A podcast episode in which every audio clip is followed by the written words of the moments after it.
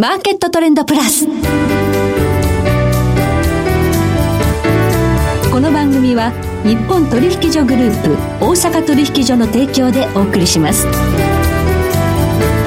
皆さんご機嫌いかがでしょうか？大橋ろ子ですコモディティ日経平均先物などデリバティブ取引の最前線の情報をピックアップえ今日はマーケットリスクアドバイザリー共同代表新村直弘さんをスタジオにお迎えしております。新村さんこんにちは。こんにちは。よろしくお願いします。よろしくお願いいたします。さあ商品市況足元崩れているといった印象ですが、うん、新村さんこの番組でも、うん、まああのサイクル的にはね、はい、こういう流れになるというふうに指摘されてましたね。はい、まあそうですね。あのなのであのあんまりびっくりはしてないんですけど、まあ循環的な原則がある。ただその、うん想定外だったのが、やっぱりインフレがそこまであの沈静ができなくて、はい、まあ、相当速いペースで金融引き締めをせざるを得なくなった、うん、でインフレを抑えるためには多少景気が悪くなっても構わないっていうのが、まあ、割と欧米の中央銀行のコンセンサスになっているので、まあ、ちょっとそこが気になるところかなと。はい。でやっぱりその先行きを占うっていうところでいくとやっぱりそのまあ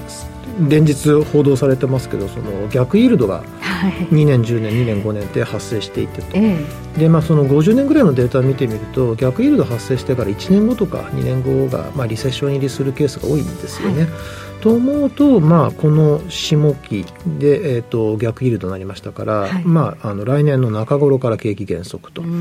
まあ、これがあの一般的な欧米のあの投資銀行が見てる見方なんですけども、まあ、ちょっとそれよりも早いペースで利上げをしていることもあるので、はい、もうちょっと早いタイミングであの景気後退局面入りするんじゃないかなと思ってますね、まあ、GDP で占うテクニカルリセッションはもう実現してしまったんですが、うん、まあ、それがきちんとした形での認定されるのはまだ先ですかね。まあ、ということになりますね。まあ、失業率の方も見てということになりますね。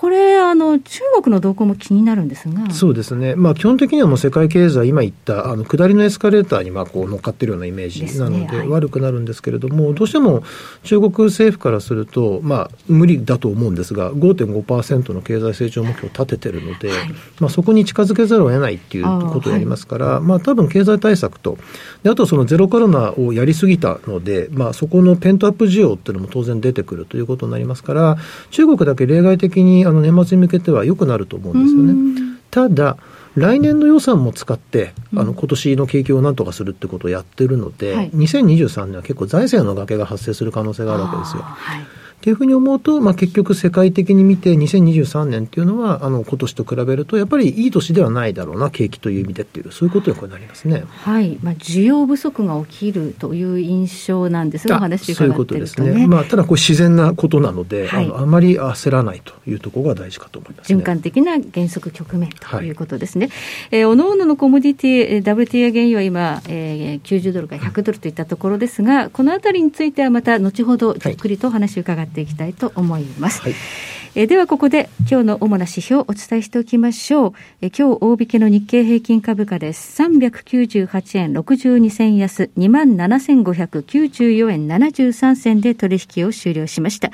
えそして今、来週の日経平均先物夜間取引スタートしています。現在27,600円で動いています。日経平均ボラティリティインデックスは20.60でした。そしてコモディティ、東京プラッツドバイ原油先物中心現月12月ものは日中取引の終値で2930円安72,540円でした。大阪金先物23年6月ものは日中取引の終値で49円安7427円となっています。ではこの後新村さんに詳しく伺ってまいります。マーケットトレンドプラス。さて、ここで番組からのお知らせです。8月と9月に日本取引所グループ大阪取引所がお送りするウェブセミナー、先行き不透明な今こそ始めたいオプション投資入門編実践編を開催します。講師は株式会社シンプレックスインステチュート代表取締役伊藤祐介さん、取締役安藤のぞみさんです。参加は無料です。開催日時は入門編が8月17日水曜日午後6時から、実践編が9月7日水曜日午後6時からです。入門編と実践編に分けて講師がしっかり解説しますので、オプション投資未経験の方にもおすすめです。お申し込み方法など詳しくは JPX ウェブサイトのセミナーイベント情報をご覧ください。なお、本セミナーは売買の勧誘を目的としたものではありません。金融商品取引においては、各商品の価格の変動や、有価証券の発行者の信用状況の悪化などにより、損失が生じる恐れがあります。金融商品取引を行う場合には、ご自身の判断で慎重に行っていただきますようお願いを申し上げます。さて今日はマーケットリスクアドバイザリー共同代表新村直弘さんにお話を伺ってまいります。WTI 原油、うん、ちょっとね、あの今日あたり、OPEC プラスでサウジがアメリカの増産要請に応えるのかななんていうような、うん、そんな報道もあって、足元原油崩れてるんですけど。うん、まあそうですよね。あの、まあ増産ないんだろうなと僕は思ってるんですけれども、はい、あの、いや、わかんないんですよ。あの、バイデンさんがあの頭下げてきたので、わざわ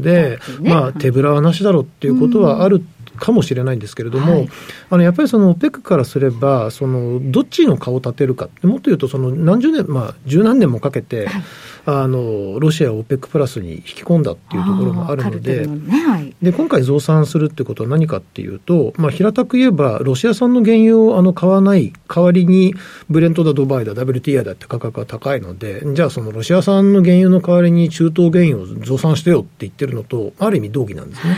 でそれってあのロシアがさあどうぞどうぞって言うかっていう話なんですよね。で、ね。はい、かつその OPEC って一番大事なのが価格上昇してる時じゃなくて価格が下落を始めた時に結束できるかってところが一番大事なのではい、で今もう実際下がってるじゃないですか。そうですね、はい、で申し上げてる通り景気の循環に従って下がる可能性が高くて、うんうん、でさらにあのインフレを抑えるためにアメリカもじゃんじゃん利上げをする見通しって話になると、うんうん、今増産するのって話になると思うんですよ、ね、はい、下がってる道中でね、何もっていうことありますね。そう。なので、おそらく、まあ、とは言ってもということなので、はい、あの9月以降の増産の可能性について、あの OPEC で議論しましたっていうことをして、まあ、あの状況を見て、あのまあ、必要であれば即座にそういうことをしますっていうようなコメントを出して、はい、あの一応、両者の顔を立てるっていう形になるんじゃないかなというふうには思いますね。はい、はい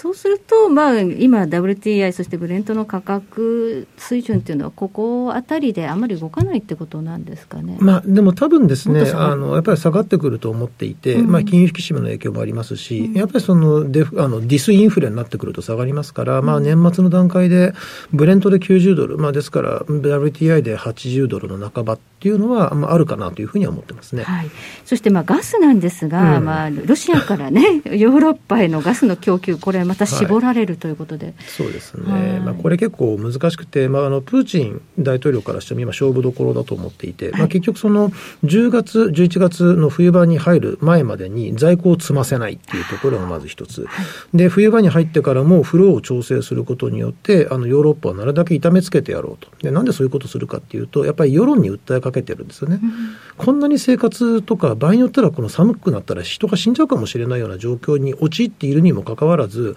ロシアの制裁をやる意味があるのかというふうに思わせたいとい。うところがあるので、多分そんなに簡単に手綱を緩めないと思うんですよね。うん、まあ、そうなってくると、まあ、あの場合によるとその、まあ、ガスずっと絞ったままっていうのは、あり得て、はい、でそうなるとあの発電とか暖房用のガスっていうイメージがありますけども今度は原料として使ってる化学製品とかのガスも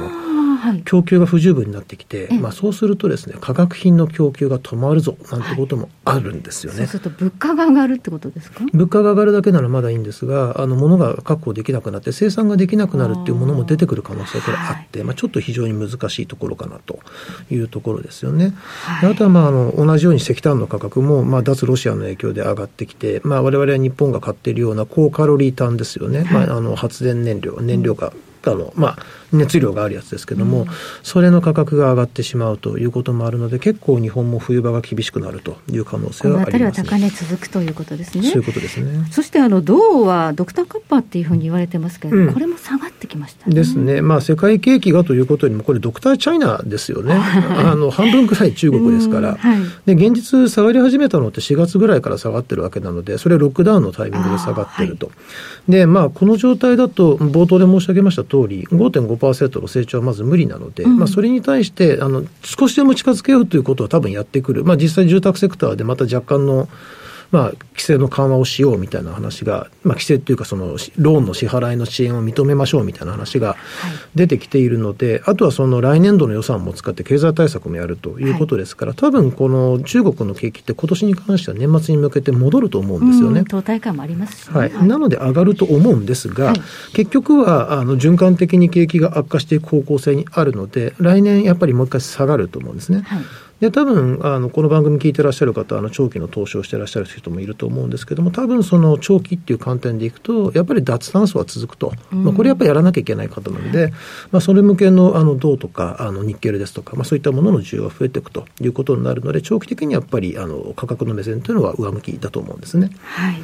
そしてゴールドなんですが、はい、足元ではちょっと反発してますが、ちょっと弱いですね。まあそうですね。まあこれ基本的にあの QT やりますということなので、はい、まあ実質金利上げていくっていう政策を今アメリカは取ってるわけですから、えー、これ当然あの金の価格に下げ要因と。で、ただその QT をやってきて、あの、まあ厳しくなってくると、まあ多分このクレジットリスクっていうのは相当意識されることになると思うんですね。はい、で、そこのリスクを織り込んでリスクプレミアムが上がってるっていう、そういう状態だったので、今高止まりと。うん、で、ただその QT が終わって、ある程度場合によったらアメリカが利下げをするかもね、なんていうような話、まあ来年場合によってあるかもしれないんですけども、そこのタイミングに差し掛かると、今この乗っかってるリスクプレミアムがぐんと剥げ落ちる形になって、場合によると300ドルぐらい。下がる可能性はあるそんなに。いやあの過去の、まあ、どれが正しいかっていうのはあるんですけど、過去5年平均程度まで下がるとそれぐらいは下がる可能性はあるなということですね、はい、まあ、銀プラチナパラジウムもこれに押される形になるんじゃないかなと思ってます、はい、そして農産物ですが小麦大豆コーンなど足元また急落してるんですね、まあ、そうですね。これあのもうそもそも一応アメリカの農務省が出している、あの需給報告だと、まあ、一応足りるっていうのはもともと出ていて、でそれに対してあの、要はロシアとウクライナからちゃんと物が出るのか出ないのかっていうところが議論されて、でかつファンドの人たちがそれを見て、ラニーニャだしということで買ってたんですけども、今、アメリカがその QT を始めて、まあ、インフレトレードが巻き戻されてっていう話になってくると、リスク許容度が下がるので、彼らも売ってるという話なんですよね。ただあの、ラニーニャが今年の冬まで続く可能性が高いと。健康リスクですね。そうなんですよね。はい、いうことを考えると、この秋の収穫がまともにいかないって話になってくると、これもう一回買いが入ってくる可能性はこれ高いと思ってまして、うん、まあ今、仮初めの下落で、この後上がる可能性もある。で、さらにそのラニーニャの影響もあって、うん、アラビア半島で結構あの、洪水が起きてるんですよね。はいはいイコールそれ何かというと、バッタが越冬できてしまうはい、なので、来年にかけて食品価格リスクっていうのが続いてしまう可能性があるよと、はい、ちょっとそれは頭の片隅に置いとかなきゃいけないリスクかなというふうには思いますね、はい、足元ではちょっと、まあ、投機玉がまあ引いているという、それだけのことであって、はい、はい、またリスクというのを織り込んで、買われる局面というのは出てきそうだと秋以降がちょっとターニングポイントになるかもしれないですね。はい、ありがとうございます。え今日はマーケットリスクアドバイザリー共同代表新村直弘さんにいろいろとお話を伺ってまいりました。新村さん、今日もどうもありがとうございました。ありがとうございました。えそして来週です。え来週のこの時間は元先物オプションディーラー本川裕二さんをお迎えいたしまして株式市場日経平均の展望をテーマにお届けします。それでは全国の皆さんごきげんよう。